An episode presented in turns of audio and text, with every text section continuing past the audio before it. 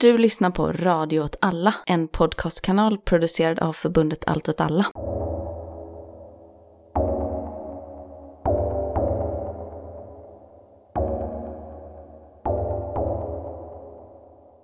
Hej, välkomna till Eldrörelse. Med mig, Myran Andersson. Och med dig. Martin Hansson. Och med mig, Myran Andersson. Ska du säga ditt namn två gånger? Vi ska klippa det här så ska vi ta det som är bäst. Okej, hur är det med dig? Jo, men det är bra. Jag är lite trött som jag sa till dig att jag gick och la mig för sent igår och i förrgår.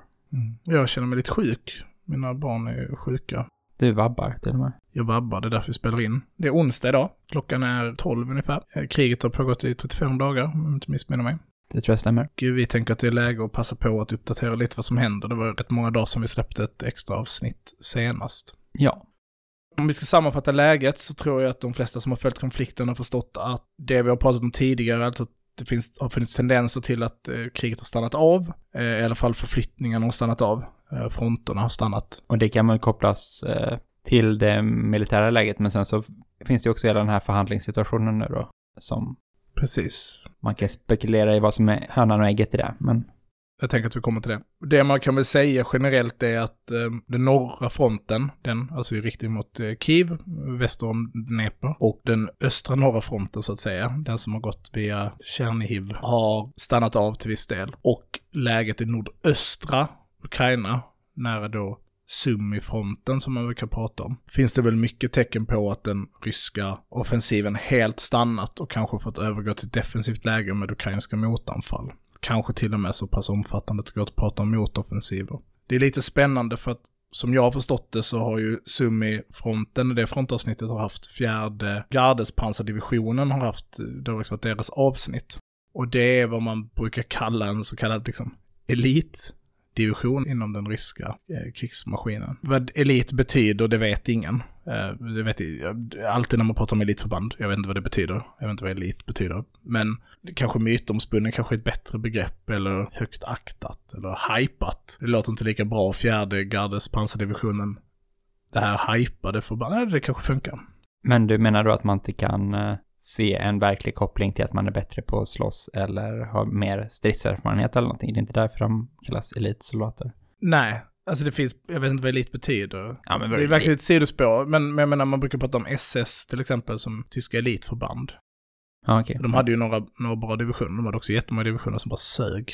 Mm. Men man menar väl det, fast så är det bara ett överanvänt begrepp. Att de är man, bättre på något sätt. Liksom. Kanske att de får bättre utrustning först. ja, man satsar på dem. Ja. Det brukar väl snarare vara som att man är ett elitförband för att man är bättre och därför så satsar man på dem. Alltså jag tänker inte att elit tänker ha prålig utrustning utan Nej, precis. hårdare soldat, Ja. bättre på Och då förkrig. menar du att de i allmänhet inte är bättre tränade eller har bättre erfarenhet, de grupper man kallar elitsoldater. Generellt, det finns ingen sån, verkligheten stämmer inte överens med föreställningen här.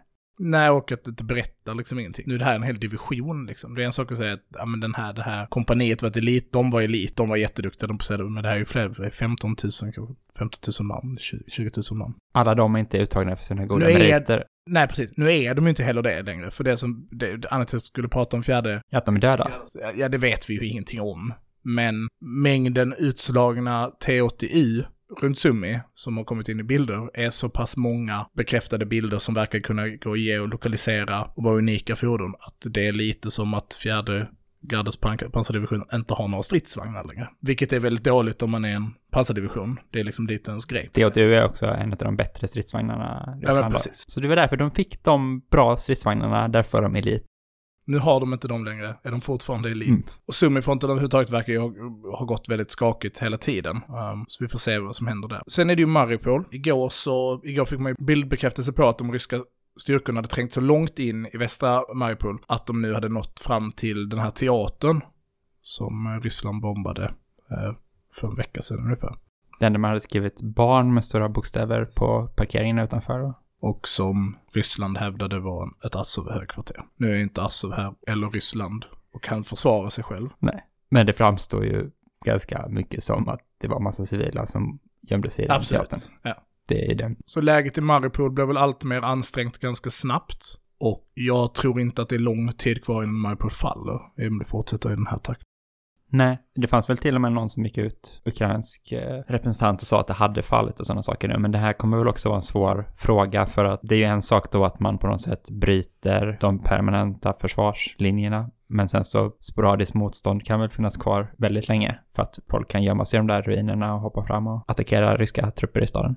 Ja, och för att det handlar om den typen av fiender. Nu är det inte bara Assiv som är i Mariupol, även om Ryssland gärna vill göra det så gällande, utan de har ju reguljära förband också, marinbrigad och så, som har varit där stridit. Men jag tror att Assovs både förmåga och ovilja att eh, både förmågan att övergå till någon typ av irreguljär krigsföring och ovilja att kapitulera kommer göra att, precis som du säger, att även om man kanske har liksom tagit Mariupol på det sättet så kan man ju tänka sig att eh, någon eh, irreguljär krigsföring eller asymmetrisk krigsföring kommer att fortsätta eh, i staden. Och ett falligt Mariupol tror jag också på något sätt är ett rimligt strategiskt mål för Ryssland att uppnå och att på så sätt kunna tänka att trots operationens bakslag så kan de liksom vara nöjda på något sätt.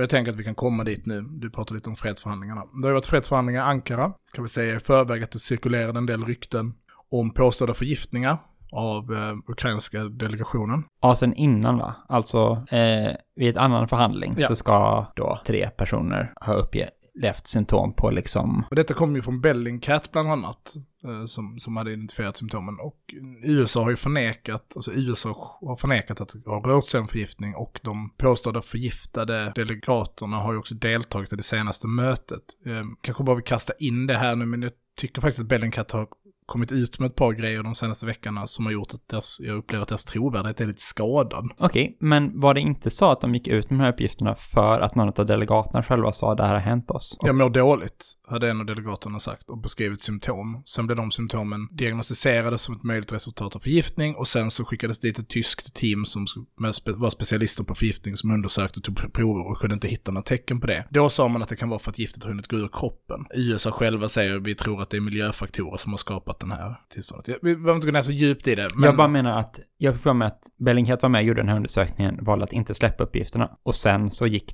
delegaterna själva ut och sa, vi har blivit förgiftade. Och då sa Bellingcat, okej, okay, det här är vad vi har hört om det här liksom. Okej, okay, CIA. Ja, mm, mm. Precis, som vanligt för att ta rollen. Ja. Den här ryska oligarken va? Chelsea-ägaren Ja. Abramovic säger vi. Mm, vi rullar med det. Som på något sätt då får vara någon sorts medlare. Är det det hans uppgift är? För att han liksom hejar på Ukraina fast är rik i Ryssland. Så därför så har han någon sorts medelposition liksom. Mm, men så har jag tolkat det. Mm. Liksom ett förkläde på något sätt. Mm. Eh, de har befunnit sig i Ankara och förhandlat och i förhandlingen igår, den 29, 29 mars, verkar det ha skett någon typ av genombrott. Det har cirkulerat ganska mycket saker runt det. Jag tänker att vi kan prata om två av dem.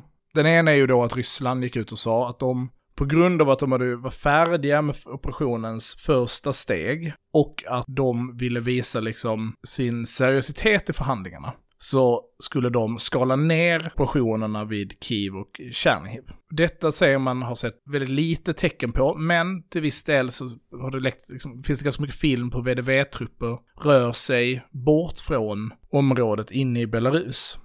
Och VDV är de här, som jag sagt, luftburna infanteriet som är någon sorts chocktrupper liksom. Så de vill man använda offensivt och tar man bort dem så kanske man inte vill göra så mycket offensiv längre. Nej, men precis, och det var ju de som, som stred om Antipovs flygplats till exempel, som ligger på den frontlinjen. Det är Homställ och Irpin och så, så har det varit mycket VDV-trupper. Och när vi pratar om rysk eh, luftburet infanteri så ska man komma ihåg att de också är mekaniserade.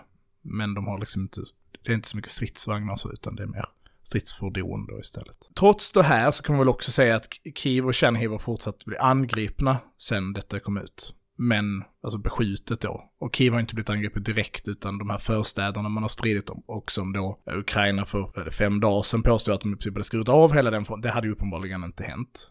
Men samtidigt så verkar ju i alla fall Ryssland backat ur Irpin, eller vad ja. heter det, som är den främsta av dem. Liksom. Så på något sätt, först så måste ju Ryssland blivit pressade där, backa tillbaka. Sen så säger man, vi, vi kommer inte trycka här så hårt längre för att vi kommer inte, vi, vi vill visa att vi är seriösa i fredsförhandlingarna. Det är inte ett vapenstillestånd, men det, vi ska inte attackera så hårt. Och sen så har de brassat på jättemycket artilleri och då tänker man, aha, bryter de mot det här nu, som de säger? Men det skulle också kunna vara att de gör det för att eh, täcka sin mm. reträtt liksom, på något sätt. Att man skjuter jättemycket artilleri för då kan man flytta tillbaka sina trupper i ordnat sätt utan att bli anfallna i ryggen och brutna liksom under reträtten. Precis, man låter inte fienden koncentrera trupp för att kunna genomföra anfall samtidigt som man roterar ut sina förband eller omgrupperar dem. Det låter väl rimligt, det skulle vara min gissning också. Sen har det precis som du säger, det har inte heller, det är inte en vapenvila som har skett på något sätt. Så att, att beskjutningarna fortsätter är ju heller inte liksom ett brott mot, det är ett brott mot massa internationell rätt, men det är inte ett brott mot en vapenvila, för det finns ingen vapenvila. Och här finns det då två linjer i det här då, vad är det som händer nu? Och här tänker jag att vi lite får kommentera uppståndelsen liksom lite runt situationen just nu. Och ta det här igen då, om vad vi kanske faktiskt tror händer i konflikten. Ganska många, och med viss rätt, säger att det här är liksom ett tecken på att Ryssland har misslyckats och förlorat och håller på att kollapsa. Andra säger, nej men det här är, att det här är för att Ryssland behöver köpa sig lite tid för att omgruppera och för att anfalla igen. Troligtvis ligger ju sanningen någonstans mitt emellan. Jag tror att sett på hela operationen så var ju Rysslands största operationella misstag var det nordvästra anfallet mot Kiev. Det var, det inga stora framgångar. Det kostade dem antagligen otroliga mängder resurser. Det var väldigt bra förband de satte in där. Var de elit? De var elit då, de är nog inte det längre. Jag kan inte se vad de uppnådde. Då kommer idioter och så säger de, ja men det var rätt smart för de låste upp massa. Ja, det är ett tips till alla lyssnare. Att när man hör folk säga, vi genomförde massa anfall, visst vi lyckades inte med anfallen, men det var inte heller riktigt tanken utan det var låsa upp. Då är det liksom loser talk. Det är så man säger när man har misslyckats med någonting. Det är för att det är inte värt att förlora trupper för att låsa upp fiendens trupper. Det, det är liksom en enkel matematik. En normalbegåvad människa måste kunna räkna ut det här ganska snabbt. Att då kan man ju ta de trupperna och så kan man använda dem till något man vill lyckas med. Och man kan låsa upp fientlig trupp utan att förlora trupper. Och det har vi ju sett att Ryssland har gjort, antagligen ganska framgångsrikt i Svarta havet. När de har haft den här, då en fleeting being som man säger, alltså att de har haft de här landstigningsfartygen som har åkt runt i Svarta havet och hotat liksom kustremsor framförallt vid Odessa. Nu har de förvisso blivit beskjutna och så de här skeppen, men, men bara genom att ha dem där så tvingas Ukraina hålla en reserv som är redo på att möta det, det anfallet. Det är så man gör när man låser upp trupp. Man dödar inte sina soldater när man låser upp trupp, för det är ett misslyckat anfall. Man ställer dem på lite lagom avstånd så att de måste stå och hålla vakt mot dem. Precis, och det här har vi hela Belarus-situationen. Ja, men Putin lyckas inte få Belarus att anfalla. Nej, det, det kanske är så. Han hade ju behövt dem. Han hade framförallt behövt dem vid, vid Kiev, hade det underlättat jättemycket om de hade fått in trupperna i Belarus. Men Belarus kanske också har låst upp trupper i hela västra Ukraina. Men de har inte dött massa belarusier för att låsa upp de här, för det behöver man inte. Bara genom blotta närvaro så tvingas, så att om, om hela jävla Kiev-grejen inte var målet att skära av Kiev, vilket ju var ganska uppenbarligen att det de höll på med, kombinerat med att ta Tjernobylområdet för att liksom ha en rak sträcka norrifrån till, till eh, Kiev och för att ha de bra rubrikerna i tidningen. Om det inte var målet, utan målet var att låsa upp trupp, så har de gjort det extremt, extremt korkat. Jag tycker det som sägs är ju ibland också att Rysslands intention var att ta Kiev och att sätta in en... Marionettregering, mörda Zelensky, heller. också skitsnack. Det är nästan på att låsa upp eh, trupp eh, idiotisk nivå. Trupperna som anföll från väster om Dnepr och öster om Dnepr, alltså det vi kan prata då, Irpin-linjen och, och Chernihiv-linjen, är inte trupper nog för att ta Kiev. Och för, trupper för, nog för att ta Kiev är jätte, jätte, jättemånga trupper för ett miljonstad. Ja. Eller vad är det? Flera miljoner. Och vad var det man pratade om? 15 gånger så mycket trupper som försvararen är vad som behövs. Men just att ringa in staden hade ju gjort att de fått problem med förnödenheter mm. och sånt med tiden. Det är ju fullt möjligt. Mm. Det, det, tror jag. Det, det, tror jag mycket väl kan ha varit, framförallt på det västra anfall. Och kunna, kunna vara så nära att man kunde flytta fram artilleri och beskjuta centrala Kiev. För det är väl det att man har man har nästan varit där. Det är därför de här slagen om just de här förstäderna har varit så viktiga, för att det är liksom precis på gränsen för när ryskt artilleri kan nå in i liksom mm. centrala Kiev då. Och hade man kommit tajtare mot så hade man ju kunnat stå, omringa staden och beskjuta den, som man har gjort med Tjernihiv, med Mariupol, med... Absolut. Jag tror att man ska vara klar med det. Anfallet mot Kiev var ett misslyckande.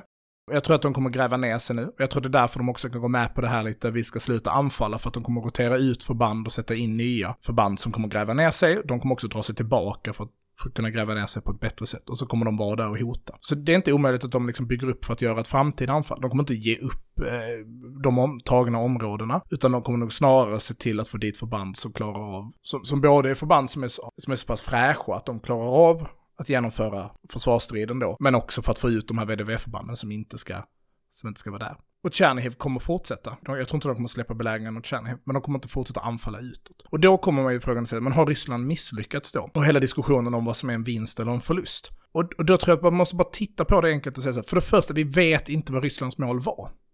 Och det enda sättet att betrakta vad som är en vinst eller en förlust ur ett militärt synpunkt måste rimligtvis vara baserat på vad målet var. Målen är också en, säkert en lång lista av saker där det finns, om vi kan så vill vi uppnå det här. Och sen har man kärnmål som är de viktigaste. Och, och det känns svårt idag att säga vad de är, men jag skulle gissa då vid tanke på vad, hur de har lagt resurserna så skulle jag gissa till exempel en, en landväg till Krim har varit ett väldigt högt prioriterat mål som de har lyckats med. Jag skulle tro att ta Odessa, eller skära av Odessa, var ett väldigt viktigt mål. För på så sätt i princip helt förneka Ukraina tillgång till Svarta havet, vilket hade varit en gigantisk förhandlingsfråga. Det har de misslyckats med. Vid tanke på läget vid Kazon så tror jag att en, en ny operation för att ta Odessa känns främmande i det här läget. Men saker kan förändras. När man pratar om det här med vinst och förlust så kanske, kanske man måste ta i beaktande att narrativet är väldigt viktigt. Det är en väldigt viktig faktor, hur berättelsen går. Det kanske tydligaste exemplet på det är väl finska vinterkrig. Mm -hmm. Vad tänker du då? Vem vinner finska vinterkrig? Om du bara, du behöver inte liksom googla det här nu, bara dra det ur röven. Vem vinner finska vinterkrig? Nu vill jag bara som konträr säga att Ryssland gör det för att Finland får avstå olika landområden. Mm. Men berättelsen att Finland vinner Ja, och jag skulle säga att man har ett ganska solidt case att säga att Finland vinner, men de förlorar mark. Mm. Men man förnekar Ryssland målet, eller Sovjetmålet då, liksom, ja. som var att ta över Finland, eller vadå? Nej, det var väl bara att Finland de skulle ta mer mark. Ja. Och sen så åsamkade de ju Ryssland ofantliga förluster för att ta ganska lite mark. Och, och därför så är liksom Finland vinnarna. Och det kanske är så, det då kanske... kommer man till den här fotbollsliknelsen. Mm. Nej men om, om Örgryte håller tätt mot Barcelona, eller förlorar med 1-0 mot Barcelona, då har ju Örgryte vunnit.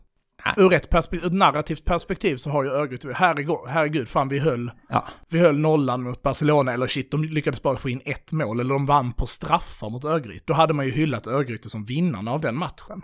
Men de facto har de förlorat. Vinst och förlust blir ju också på, liksom, på hur lång tidsrymd då. Absolut. Och samtidigt så tycker jag också kanske just uppdelningen att det måste finnas en vinnare och en förlorare är ju kanske också lite platt eller så. Mm. Eh, man kan ju säga att Ryssland har misslyckats i alla fall med saker de har förutsatt sig. Samtidigt som man, jag tycker det är svårt att säga då att Ukraina har vunnit eller att Finland vann vinterkriget då i sådana fall. Alltså, e- eller att Örgryte vinner när de förlorar med 0-1.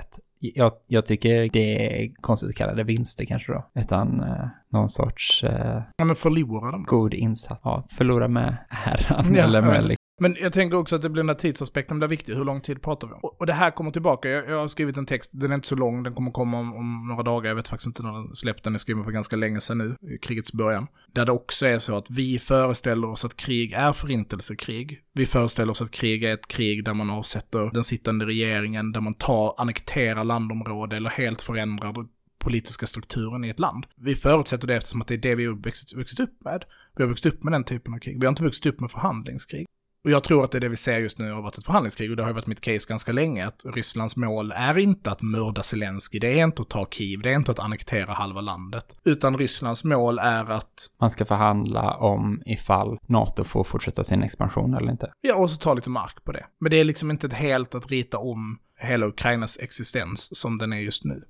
Och ifall det är det som händer i förhandlingarna, då kan man då säga att Ryssland har vunnit istället. Men då är ju också frågan till vilket pris liksom. Det blir lite det här med Pyrrhus-seger liksom. Mm. Okej, okay, de uppnådde då de målen de faktiskt hade, men de visade också för världen att deras militära styrkor inte alls är så läskiga som man har trott. Eller så överlägsna i alla fall sina grannländers som man har trott. Så därför så kanske hotet från Ryssland inte är lika kraftfullt framöver. Liksom. Nej, och att NATO höll tätt. Mm.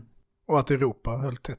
Och sen sanktionerna. Alltså att det finns många då, långt perspektiv så tror jag att Ryssland solklart har förlorat på den här konflikten. Jag tror inte att det de uppnådde var ingen 4D-schack. Eh, utan det var måhända en, en judomatch. En judomatch han aldrig borde gått, men han lyckas vinna på poäng. Ska jag sluta med eh, sportsreferenser här då. Jo, och det här med vinst och förlust, vi har också pratat om det i ett tidigare avsnitt. Där man kan vända på det här med att vinnaren skriver historien och liksom hur historieskrivningen avgör vem som är vinnare och förlorare på något sätt. Mm. Där vi pratade om USA och Vietnam.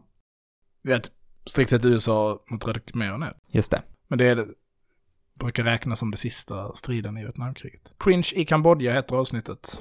Så är det. Lyssna på det. Det är mycket olika helikoptermodeller. Väldigt mycket olika helikoptermodeller som kraschar i havet.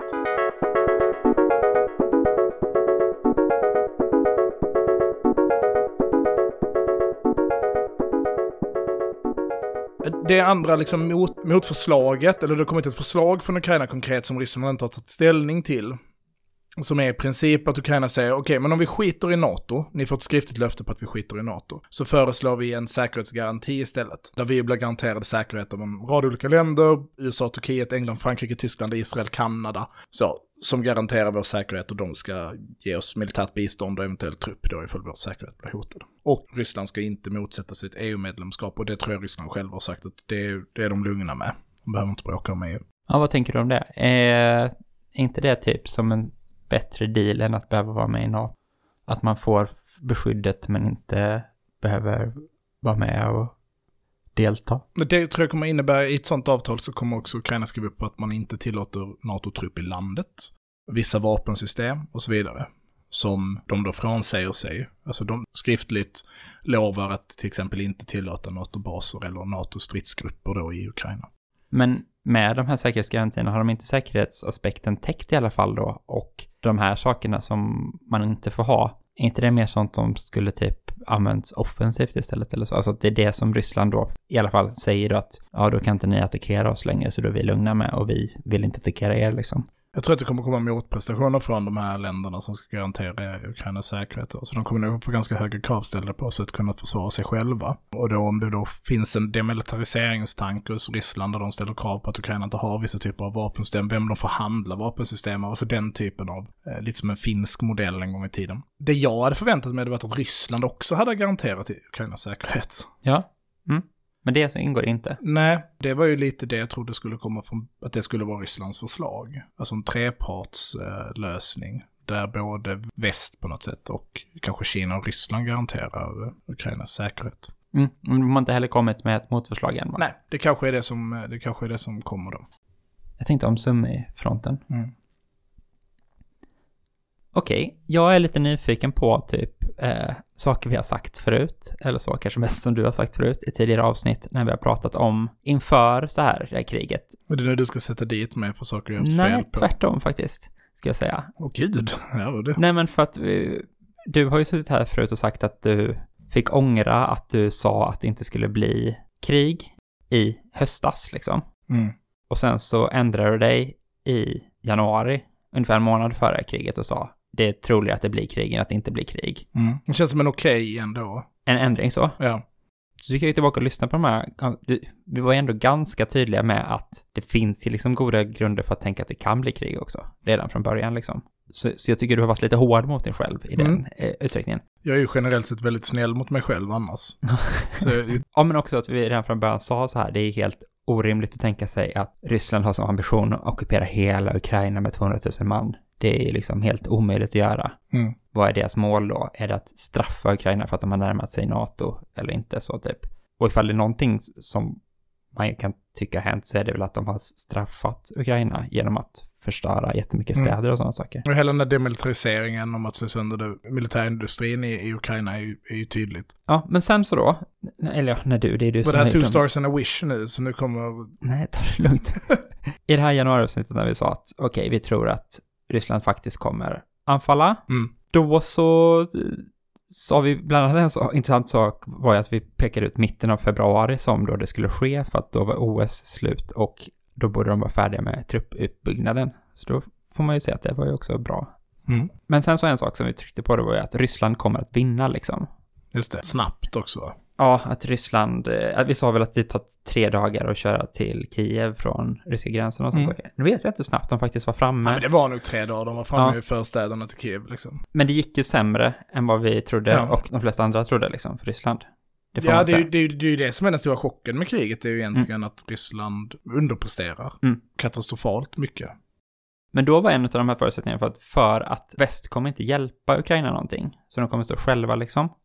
Mm. Så kan man säga att en av de sakerna vi hade fel på då, att vi underskattade ändå hur starkt stöd Ukraina har fått av västländerna. Alltså de har ju fortfarande inte fått trupp eller flyg eller så, men de har ändå fått mycket uppbackning liksom. Har det, tror du, att, har det förändrat liksom hur det har spelat ut sig? Vi sa exempel att det, de här sakerna de ger är sånt som inte förändrar det strategiska läget, men kommer göra det oerhört kostsamt för Ryssland. Mm, det liksom. tycker jag stämmer fortfarande. Mm. Men Man hade fått mer politiskt stöd än vad jag hade förväntat mig. Men jag tycker inte de har fått mer militärt stöd än vad jag förväntade mig. Utan de har fått taktiska vapensystem som har gjort operationen på en taktisk nivå väldigt kostsam för Ryssland. och på en operationell nivå. Och sammantaget så kanske det har påverkat utfallet av, av konflikten. Även på den strategiska nivån, att liksom det är Mm. för dyrt så att man inte kan fortsätta liksom. Ja men alltså om det är så att fjärde gardets pansardivisionen är utskjuten, det är ett riktigt problem för Ryssland. Och, och sen det politiska stödet, alltså det ekonomiska stödet var ju mer än jag väntade mig. Sanktionerna är ju hårdare än vad jag föreställde mig att de skulle bli. Det får man ju vara ärlig med att säga. Men samtidigt kanske inte det har börjat påverka kriget konkret på Nej, det tror marken jag inte. liksom. Okej, sen så pratade vi om hur kriget här kommer vara annorlunda liksom. Att vi föreslås ett krig där soldater skjuter på varandra, men att Ryssland är mer ett artilleri med lite stödtrupper, liksom att det är deras modell i krig. Så, tänker du att det har varit så liksom artilleribetonat som, som man kunde tro innan liksom?